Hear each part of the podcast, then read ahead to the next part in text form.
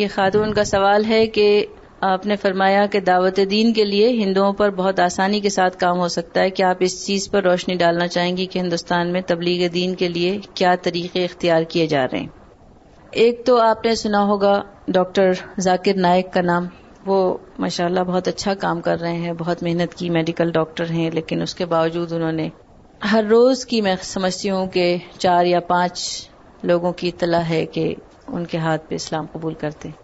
دوسری چیز جو ہے وہ بھٹکل، رامپور، حیدرآباد اور لکھنؤ، یہاں پر کچھ گروپ ہیں جو خاص طور سے بھٹکل کے لوگ ہیں، وہ ایک اناؤنسمنٹ کرتے ہیں ایوارڈ کا، کچھ سوالات ہوتے ہیں کہ اس پر جو ہے ایوارڈ رکھے جائیں گے، تو اس میں آر ایس ایس کے لوگ جو بہت ہی کہنا چاہیے کہ کٹر کمیونل تنظیم ہے وہاں کی، بہت ان کی پلاننگ زبردست ہے، ڈینجرس پلاننگ ہے، مسلمانوں کافی کچھ پوری بھی ہو چکی، خواتین کے لیے زیادہ سخت، زیادہ ڈینجرس ہیں چیزیں، تو ان لوگوں نے ان سوالات کے جواب لکھے، اور جب انہوں نے ایک فائنل پروگرام رکھا اس میں باقاعدہ ان کے بہت اعزاز اور تکریم کے ساتھ ان کے سوالات کا جواب دیا۔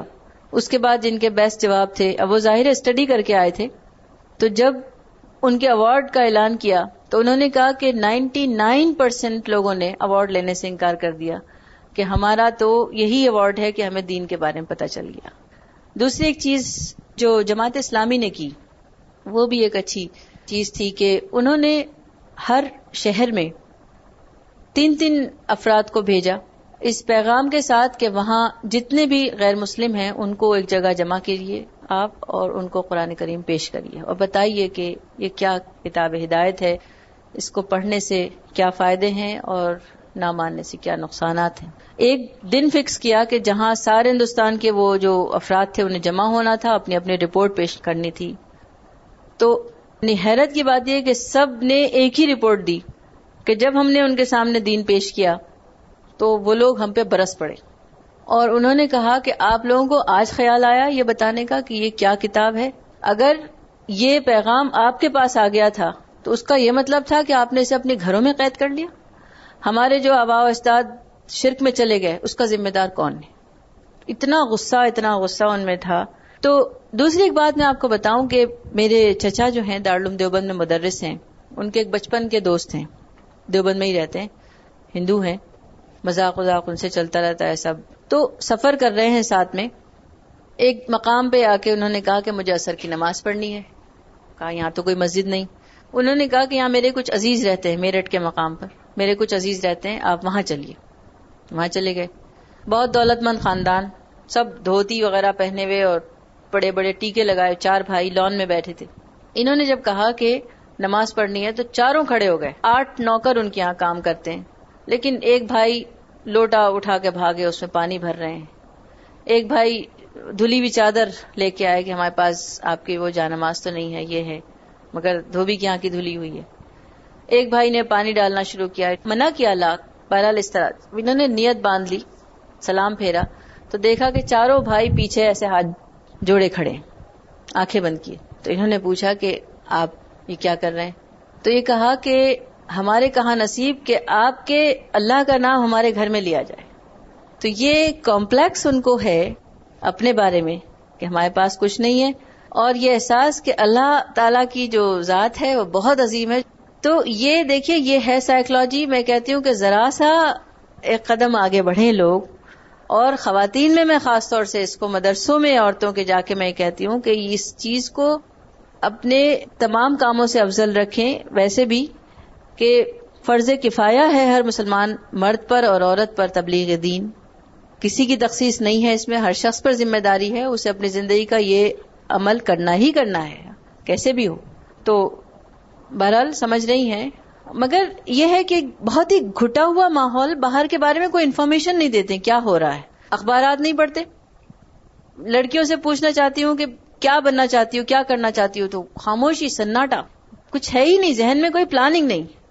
میں ایک بات کہتی ہوں اسے، وہ اکثر اخبارات ہیڈ لائن لگاتے ہیں کہ ہمیں حکم ہے جسم پہ پردہ ڈالنے کے لیے، عقل پہ نہیں۔ میں نے تو آپ کو موٹی موٹی باتیں بتائی ہیں، اسٹریٹجیز آپ کو طے کرنی ہے اور اس پر پڑھنا ہے، میں یہ کر سکتی ہوں کہ اقرا کی کریکولم گائیڈز بھی ہیں ساتھ میں کہ بچے کے ذہن کے اوپر کس طرح محنت کرنی چاہیے. جیسے ٹیچرز ٹریننگ پروگرام ہے, ہم نے جو دو تین چیزیں بچوں کے لیے بامبے سے شروع کی. پہلے سال ہی اقرا لانچ کرنے کے بعد ہم نے اسلامک سمر کیمپ بچوں کے لیے لگائے, کانوینٹ جانے والے بچوں کے لیے. ان میں ہم نے سیون ٹو سکسٹین ایئرس کی ایج رکھی, لڑکیوں کے لڑکوں کے الگ الگ. ہم نے اس میں اسی ٹیچرز ٹرین کی صرف بامبے کے لیے, اور پورے بامبے میں ہم نے پھیلا دی ان کو. بچوں کے لیے چار گھنٹے کا ایک پیریڈ ہوتا تھا, پانچ دن کا کیمپ ہوتا تھا, اور کتابیں ہم نے ان کے لیے فری کی اس کیمپ کے لیے مخصوص. اور خاص طور سے ٹیچرز کو ہم نے گائیڈ کیا کہ کھیل کھیل میں پڑھائیں بچوں کو. اس پر ٹائمس آف انڈیا وغیرہ نے بڑی زبردست رپورٹس دیں, کیونکہ گجرات کے حالات کے فوراً بعد ہم نے یہ رکھ دیا تھا.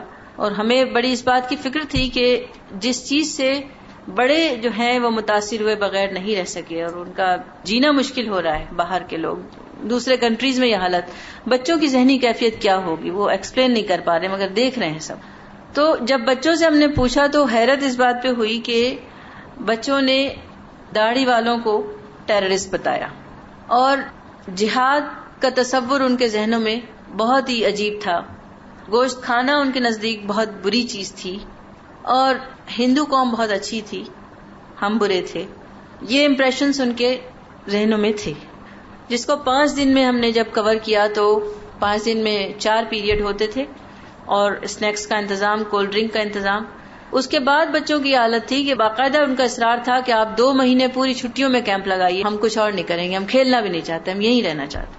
تو ایک تو ٹریننگ پروگرام کا فائدہ یہ ہوا کہ بہت ساری خواتین, بہت ساری لڑکیاں ایک اچھے کام کے اندر انوالو ہو گئیں, اور بچوں کو فائدہ یہ پہنچا.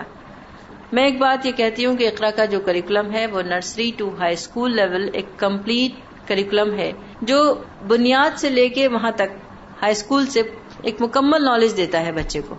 اچھی بات جو اقرا کی مجھے لگتی ہے وہ یہ کہ جتنے بھی کریکولم لکھے گئے بچوں کے لیے وہ عام طور پر ون مین شو تھا. کسی شخص نے ذمہ داری لی, شوق سے, جذبے سے لکھنا شروع کیا. تین کتابیں, چار کتابیں, چھ کتابیں, بہت سے بعد بارہ کتاب, اس کے بعد ختم. اب ڈفرینٹ اسکول آف تھاٹ ہوتے ہیں, ایک فلاں جماعت نے لکھا فلاں. بچے کا ٹوٹل وہ ذہن بن رہا ہے شروع سے. وہی جو بات آتی ہے کہ مسلک کی چیزیں اور جماعت کی چیزیں جب وہ بدلے گا تو بچے کا دل ہٹ جاتا ہے پھر اسلام سے.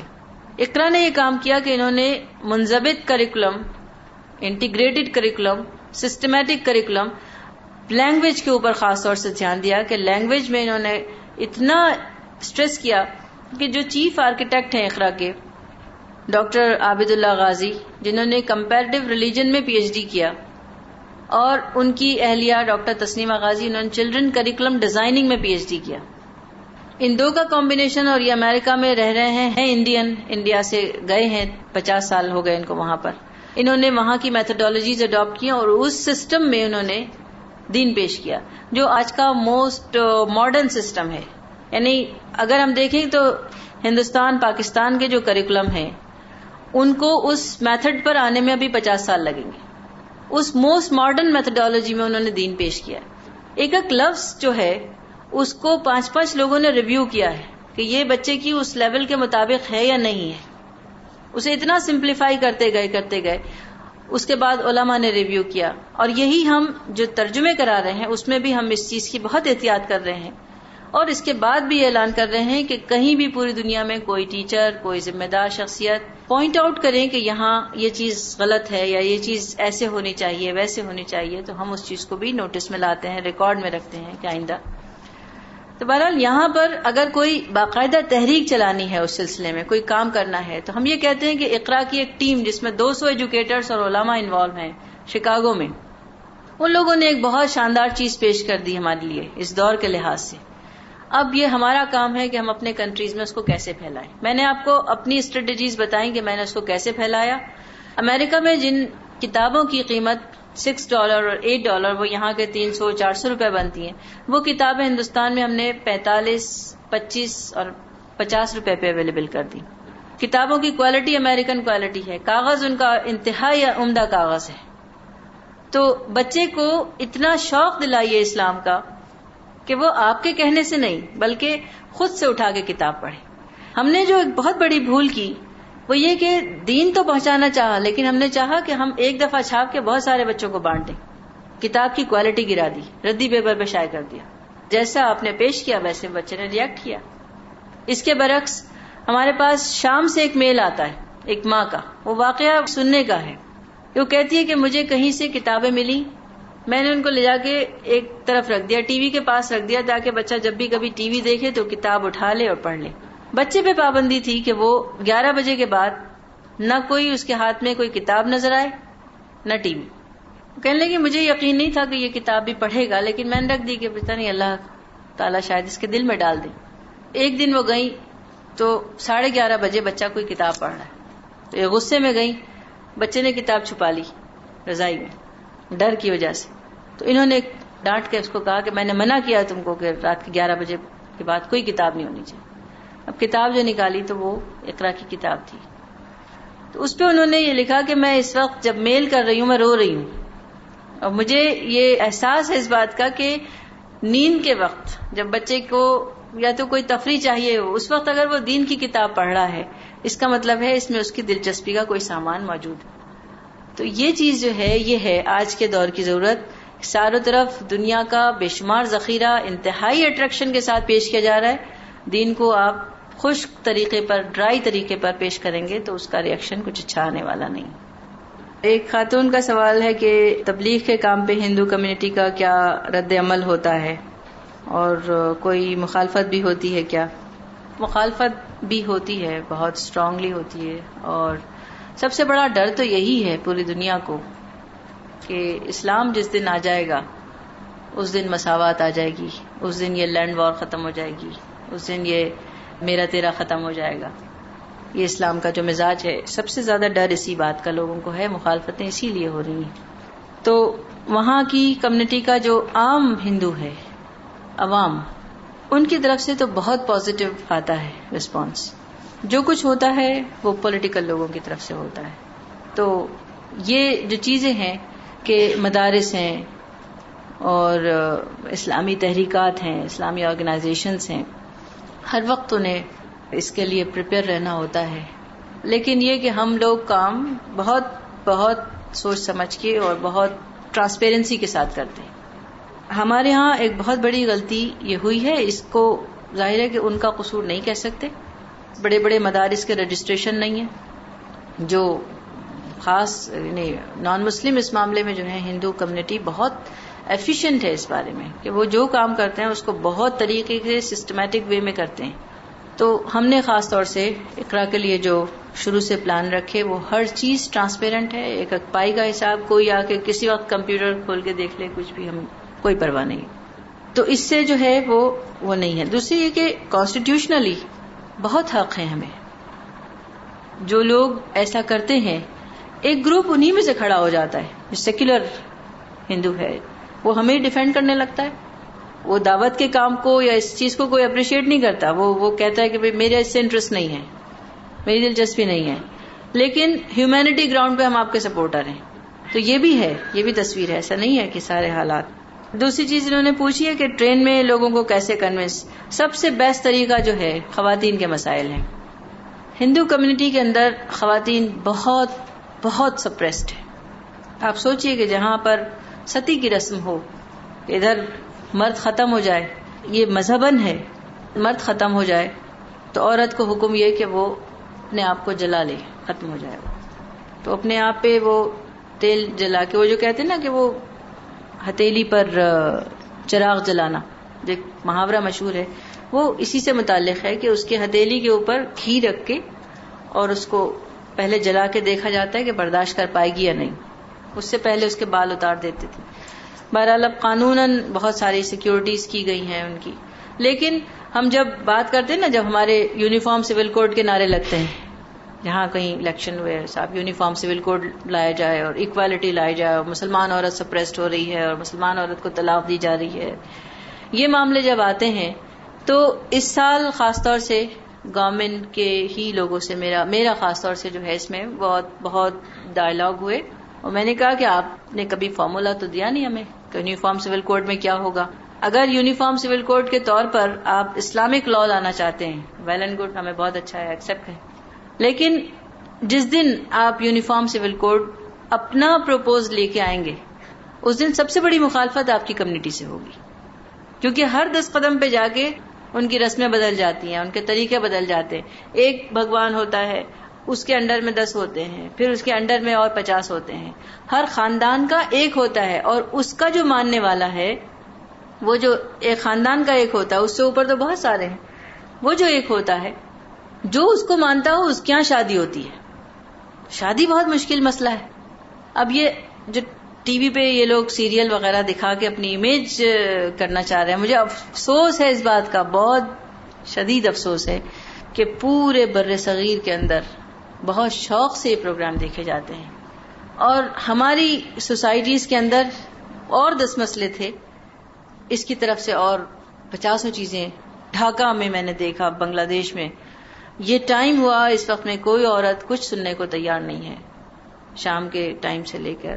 پاکستان کی رپورٹس یہی ہیں, سعودی عرب کی رپورٹس یہ, سعودی عرب کے بچے اوم کے ٹی شرٹ پہنے پھر رہے ہیں. ان سے پوچھا سعودی بچوں سے کہ کیا ہے یہ, تو کہتے ہیں کہ یہ یہ بہت اچھا ہے, بہت آرٹسٹک ہے. وہ آرٹسٹک بنا کے پیش کر رہے ہیں کیونکہ کچھ ہے نہیں ان کے پاس.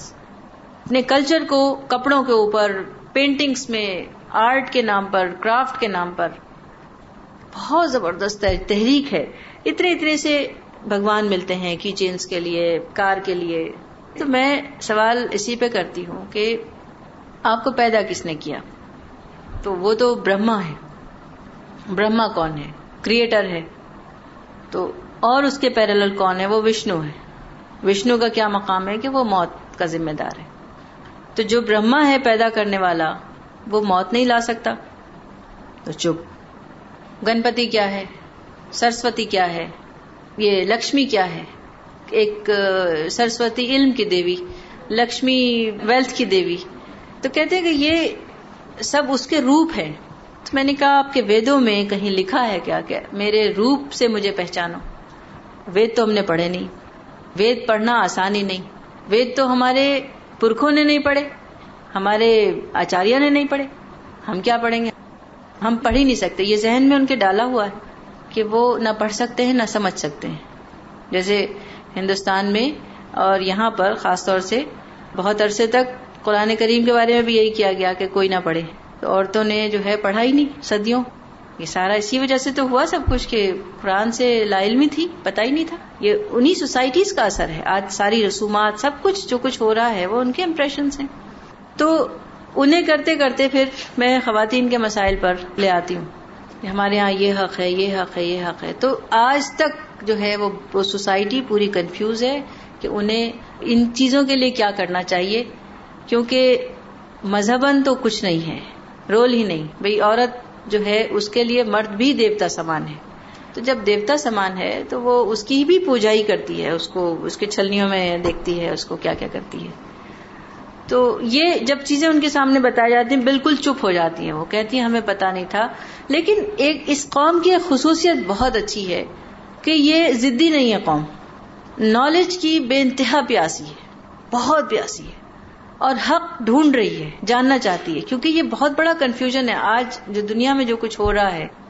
ان کے ذہن میں یہ چیز ہے کہ یہ صحیح نہیں ہو رہا ہے. پڑھا لکھا طبقہ نہ ہندو ہے, نہ مسلمان ہے, نہ کرسچن ہے, کچھ نہیں ہے, لیکن وہ جاننا چاہتے ہیں ضرور. اور جو دوریاں ہیں دونوں قوموں کے اندر, تو یہ بھی بہت کم ممکن ہو پاتا ہے. بہت کم لوگ اس اسٹریٹجی کے ساتھ پیش کر پاتے ہیں کہ یہ کمفرٹیبلی سن سکیں بات. اگر بات اس انداز میں شروع ہو, اسلام ایسا ہے, اسلام ایسا ہے, اسلام ایسا ہے, تو وہ فوراً ڈیفینڈ کرنے لگتے ہیں. تو بات یہاں سے نہ ہو, بات کوشچن مارک چھوڑ دینی چاہیے ان کے. ایک بات کہہ کے کوشچن مارک چھوڑ دیں, وقفہ دے دیں ان کو. اسلام کی باتیں اتنی خوبصورت ہوتی ہیں کہ جو مسلمان بات کرنے بیٹھتا ہے, عام مسلمان, وہ اسٹریٹجی بھول کے جوش میں آ جاتا ہے. اس میں یہ بھی ہے, اس میں یہ ہے, تمہارے یہاں کیا ہے. تو یہ طریقہ کار بالکل غلط, اور یہ ہوتا آیا ہے ہمارے ہاں. علی گڑھ کا سوال کیا کہ علی گڑھ میں کیا ہو رہا ہے. علی گڑھ میں ایک اقرا کی ایک اور برانچ قائم ہوئی اساس کے نام سے, academy of south asset Asia. تو وہاں پر جو ہے وہ ایک سوشل کریکولم لکھا گیا جو گورنمنٹ کا ایک سلیبس ہے این سی آر ٹی کا، گورنمنٹ نے جو سوشل کریکولم لکھا اس کو اقرا اساس نے چیک کیا، اس میں سے بے شمار غلطیاں نکالیں، تاریخی غلطیاں، پھر یہ تیار کر کے یہ پروپوز کیا. تو وہاں الحمدللہ تقریباً تیس ہزار مدرسوں کے لیے اور اسکولوں کے لیے یہ سینکشن ہو گیا اساس کا کریکولم. یہ جو ہے اس میں انگلش، میتھس اور سوشل اسٹڈیز اب مدارس میں لانچ ہوں گی.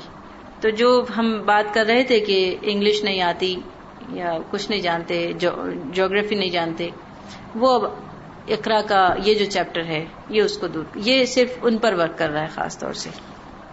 اگر ٹیچرز ٹریننگ کے ساتھ ساتھ مدر ٹریننگ بھی رکھی جائے تاکہ مائیں جو ہیں وہ آگے آئیں، مائیں کریں گی ٹریننگ. مگر ایک چیز جو ہم نے دیکھی امریکہ میں وہ یہ ہے کہ وہاں پر خاص طور سے یہودی اسکولوں میں ان کے بورڈ میں مدرس بچوں کی شامل ہیں، جو پیسے والے لوگ ہیں وہ سپورٹ بھی کرتے ہیں ان کو، بورڈ میں بھی ہیں ان کے، اور ماؤں کو جو مورل سائنس کا پیریڈ ہے وہ مائیں پڑھاتی ہیں. بہت سے بڑے بڑے اسکولوں میں دیکھا تو ان کا ایک الگ، وہ کوالیفائڈ ہیں لیکن ایک دن ایک ماں آ رہی ہے پڑھانے، ایک دن ایک ماں آ رہی ہے پڑھانے، اس طرح سے یہ نظام. تو اس لحاظ سے ہم کر سکتے ہیں. اور اصلا انٹرنیشنل جو ہے وہ میں نے قائم کی تھی ایٹی سکس میں. سب سے پہلا کام اس سے جو شروع کیا تھا وہ جب ٹی وی پہ رامائن اور مہا بھارت آ رہی تھی، بچوں سے مجھے شروع سے ہی بڑی دلچسپی رہی. تو میں نے دیکھا کہ گھروں کے اندر، مسلمان گھروں کے اندر باقاعدہ رامائن دیکھی جا رہی ہے. ان کا پورے پورے ان کے پلان ہم خود فلفل کر دیتے ہیں، خود وجہ بن جاتے ہیں. اور ماں باپ سے پوچھتے تھے تو ماں باپ کہتے تھے کہ بھئی ہم اس لیے دیکھتے ہیں کہ ہمیں ہندوازم کے بارے میں پتہ چلے تاکہ ہم کچھ کام کریں. کام تو کبھی کسی نے کچھ کیا نہیں، لیکن بچوں پر اس کا بہت برا اثر پڑ رہا تھا. اور ہتھیار جو تھے رام کے اور ان کے کرشن کے اور فلاں فلاں کے، وہ پلاسٹک کی شکل میں بچوں کے گھروں میں آ گئے تھے. کردار بنتے تھے رام اور کرشن اور سیتا، اس طرح. اس وقت مجھے بہت مطلب اس کی تکلیف تھی کہ کیا کرنا چاہیے، کیونکہ ہم, ہم یہ تو اتنا پاورفل میڈیا ہے کہ انہوں نے جھوپڑ پٹی تک پہنچا دیا، جھوپڑوں میں ٹی وی رکھے ہوئے ہیں. ہم ظاہر ہے کہ اپنی تاریخ اگر لائیں تو اس کا کیا طریقہ ہو، ہم ویڈیو میں نہیں لا سکتے انبیاء علیہ السلام کو، کیسے کریں. تو اس وقت میں نے کیسٹ تیار کیے تھے، آڈیو کیسٹس، جو نبیوں کی تاریخ ہے، قصص القرآن، جو بچوں کے لیے کہنا چاہیے کہ ڈرامہ فارم میں ہے. نبی کی آواز نہیں ہے لیکن جادوگر ہیں، فرعون ہیں اور تمام لوگوں کی گیارہ آوازیں ہیں اس میں، ساؤنڈ ایفیکٹس کے ساتھ ہیں، قلزم کا پھٹنا، گھوڑوں کی ٹاپیں وغیرہ. یہ اتنا مقبول ہوا پورے ہندوستان میں کہ ماؤں کے بہت فون آئے اور وہ کہنے لگی کہ اس کی وجہ سے جو ہے ہمارے بچوں نے قصص القرآن گھر میں منگوائی، آج ہماری لائبریری میں ہے. اور تجربہ پہلا میں نے اپنے بچوں پہ کیا تھا کہ میں پہلے دیکھوں کہ ان کا ریئیکشن کیا ہے. میرے بچے بہت چھوٹے تھے، کہانی سننا چاہتے تھے، تو میں نے قصص القرآن نکالی جو بالکل کلر لیس تھی، اردو بھی اس کی بہت پرانی. تو میں نے ان کو ڈراماٹائز کر کے سنانا شروع کیا. اب ان کی آنکھیں کھلی، منہ پھٹے بچوں کے، اور سے سن رہے. اگلے دن پوری بلڈنگ کے بچوں کو بلا لائے اور وہی کتاب نکال کے لائے کہ اس میں سے سنائیں گے. تو اس سے مجھے ہوا احساس کہ بچے کو کہانی یا کچھ بھی سننا ہے، اب یہ ہماری ذمہ داری ہے کہ ہم اسے شیر بھیڑیے کی کہانی سنا دیں یا پریوں کے قصے سنا دیں، جن بھوتوں پہ ڈال دیں ان کو، یا انبیاء علیہ السلام کے مستند واقعات سنا دیں. اس وقت پھر میں نے باقاعدگی سے کام کیا اور بہت میں اس سلسلے میں اناڑی تھی، اسے وہ بالکل ایک الگ فیلڈ تھی، میرے تو نالج نہیں تھی اس بارے میں. لیکن امین سیانی کا نام آپ نے سنا ہوگا جو ریڈیو ورلڈ کے کنگ کہلاتے ہیں، ان کے پاس میں گئی، میں ان سے میں نے کہا کہ مجھے کچھ کرنا ہے. تو بڑا ہنسے وہ وہ شخص بیس منٹ کے بیس ہزار چارج کرتا ہے، میرے پاس ایک پیسہ نہیں تھا، تو ٹائم نہیں ان کے پاس. انہوں نے کہا کیا لکھا ہے، اسکرپٹ لکھی ہے؟ میں نے کہا ہاں. تو اردو میں لکھی ہے، اردو کوئی نہیں جانتا ہے، ہندی میں لکھ کے لائیے. اچھا میں میں نے بنیادی تعلیم میری ہندی میڈیم سے ہوئی تھی، تو میں نے اگلے دن چھ مہینے اس شخص نے صرف اسکرپٹ لکھوائی مجھ سے. اب یہ واقعہ پورے قرآن کریم میں پھیلا ہوا ہے، اس کو منضبط کرنا، سمپلیفائی کرنا اور اس کے اندر وہ ویلیو ڈالنا، ڈراما ویلیو، اسٹوری ویلیو ڈالنا کہ بچے کو اٹریکٹ کر سکے. پھر سند برقرار رہنا کہ علماء اکرام اگر ریجیکٹ کر دیں اس کو. اور بہرحال میری عاقبت کا بھی مسئلہ تھا. پھر ساؤنڈ ایفیکٹ حاصل کرنا, نان میوزیکل ساؤنڈ ایفیکٹ حاصل کرنا جو ملتے نہیں تھے, تو اس کی اسپانسرشپ سے لے کے وہ سارے کام میں نے کیے. جب اس کو ریلیز کرنے سے پہلے کچھ لوگوں نے مجھے فون کر کے کہا کہ آپ کو مار ڈالیں گے, میں نے کہا بھائی مار دینا, اللہ بچا لے گا. تو ایک یہ کام کیا, اس میں پانچ کیسٹس آئے. اور لاتور کا جو زلزلہ تھا اس وقت پتہ نہیں کیا وجہ تھی, اس علاقے میں بے انتہا یہ گیا, کمپنی کی رپورٹس تھیں. اس کے بعد میں نے ٹیکنیکل ایک پروجیکٹ شروع کیا جو سابو صدیق کالج میں بھی شروع کیا, جس میں عورتوں کے لیے یہ نائنٹی ٹو رائٹس کے بعد میں نے ایک میڈیا واچ سینٹر قائم کیا تھا, جس میں بڑے بڑے جرنلسٹ سب تھے, اکیڈمیشنز تھیں, لائر وغیرہ. کیونکہ جو کچھ لکھا جاتا تھا مسلمانوں کے اگینسٹ, تو ہم یہ کہتے تھے کہ ہم اندر اندر کھولتے رہتے ہیں, کرتے کچھ نہیں ہے.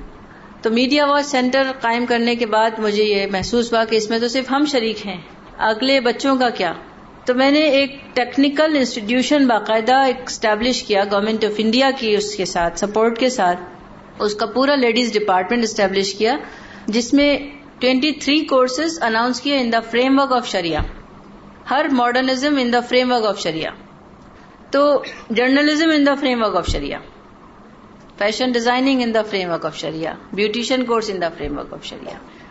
تو پہلے تو بہت لوگ آئے پوچھنے کے کیا کر رہی ہیں آپ, میں نے کہا آپ کے سامنے آ جائے گا. جرنلزم جب میں نے شروع کیا تو پہلے بیچ میں ہمارے پاس بارہ اسٹوڈنٹس ہیں, جو ان میں ایک ایم ڈی ڈاکٹر, ایک ہومیوپیتھک ڈاکٹر, ایک پی ایچ ڈی اکانومکس, اس طرح کی یہ کیلیبر تھا اسٹوڈنٹس کا.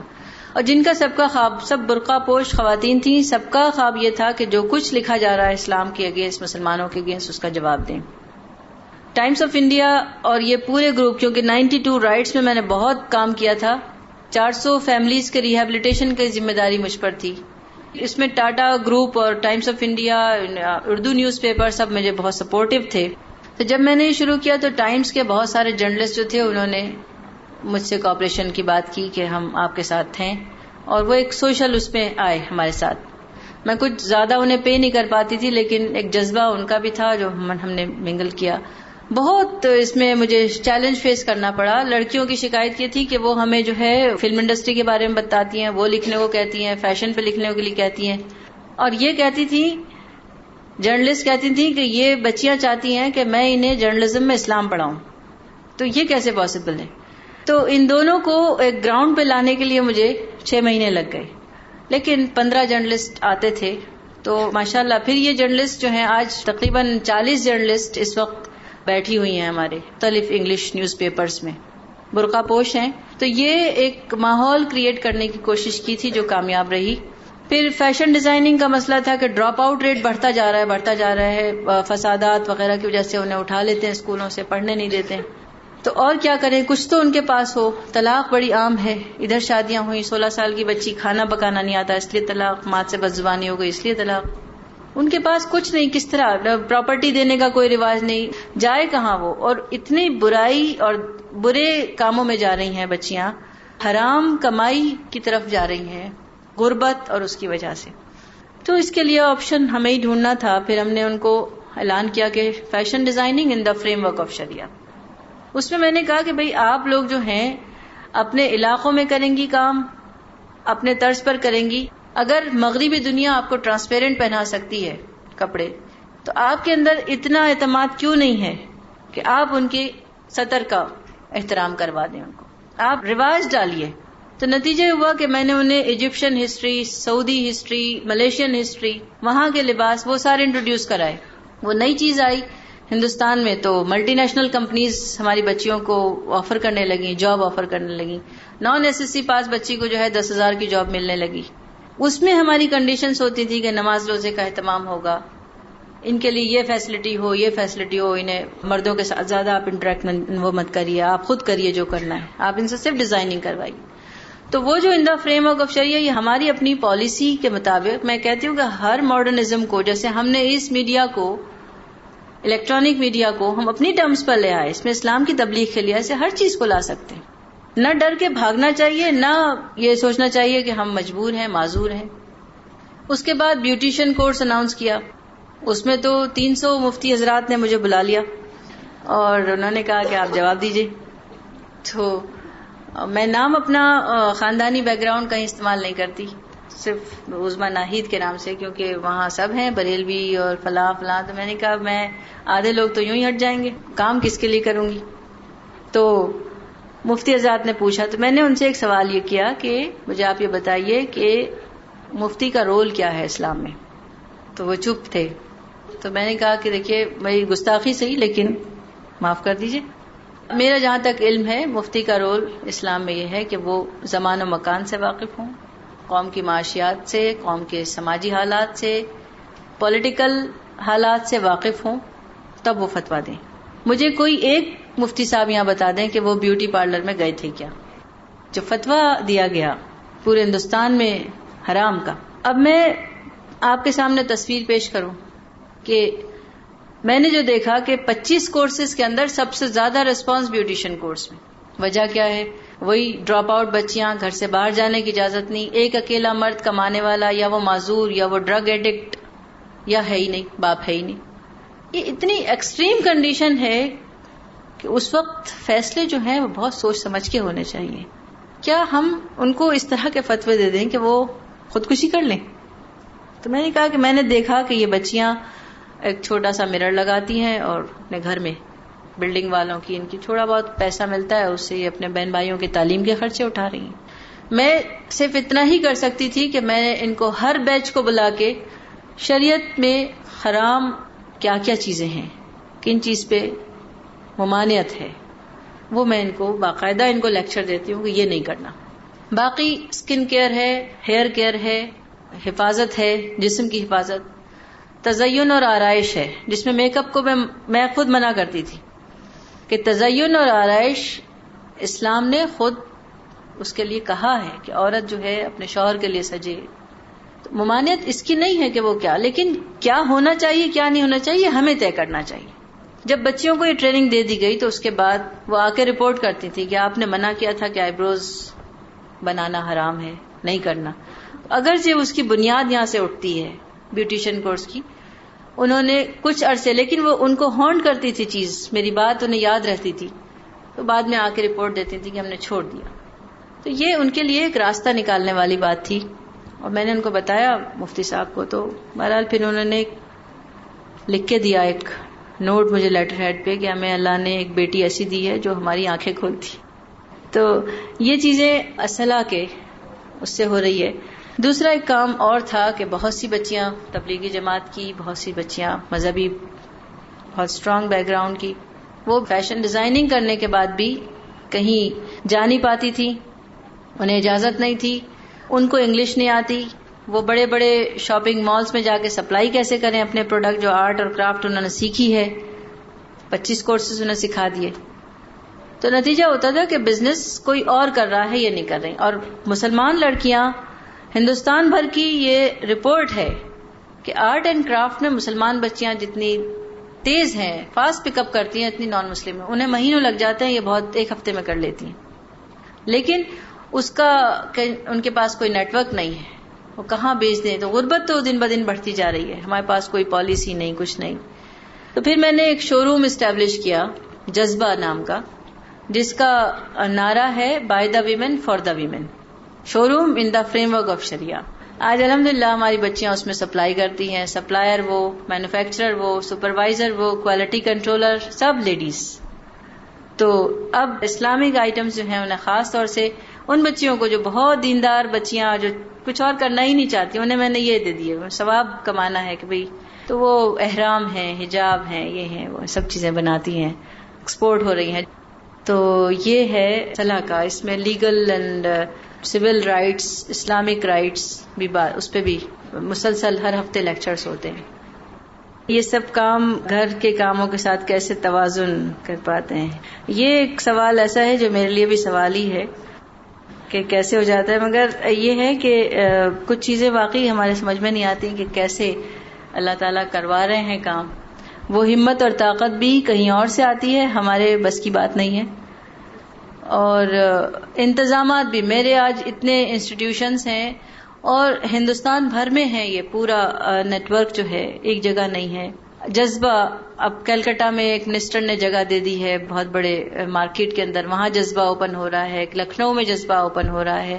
مجھے نہیں معلوم کہ کہاں سے انتظام ہوتے ہیں، کیسے پیسہ آتا ہے۔ میرے پاس حقیقتاً کچھ بھی نہیں تھا، لیکن برکتوں پر اور اللہ کی نصرتوں پر یقین جو ہے وہ اتنا اسٹرانگ تھا کہ میں نے جب جذبہ جس دن اوپن ہو رہا ہے، میری تو اپنی جگہ بھی نہیں تھی، وہ میں نے ایک شخص سے کہا کہ مجھے یہ کرنا ہے کام، وہ عمرے کے لیے گئے اور وہاں سے اسی دن انہوں نے آ کے مجھے فون کیا کہ میں جب عمرہ کر رہا تھا تو مجھے ایسا لگا جیسے میرے کان میں کسی نے کہا کہ وہ عثمان عید کا جو پروجیکٹ ہے اس پہ تمہیں کام کرنا ہے۔ آنے کے بعد چابی دے دی، چالیس لاکھ کی جگہ ہے وہ مجھے انہوں نے دے دی۔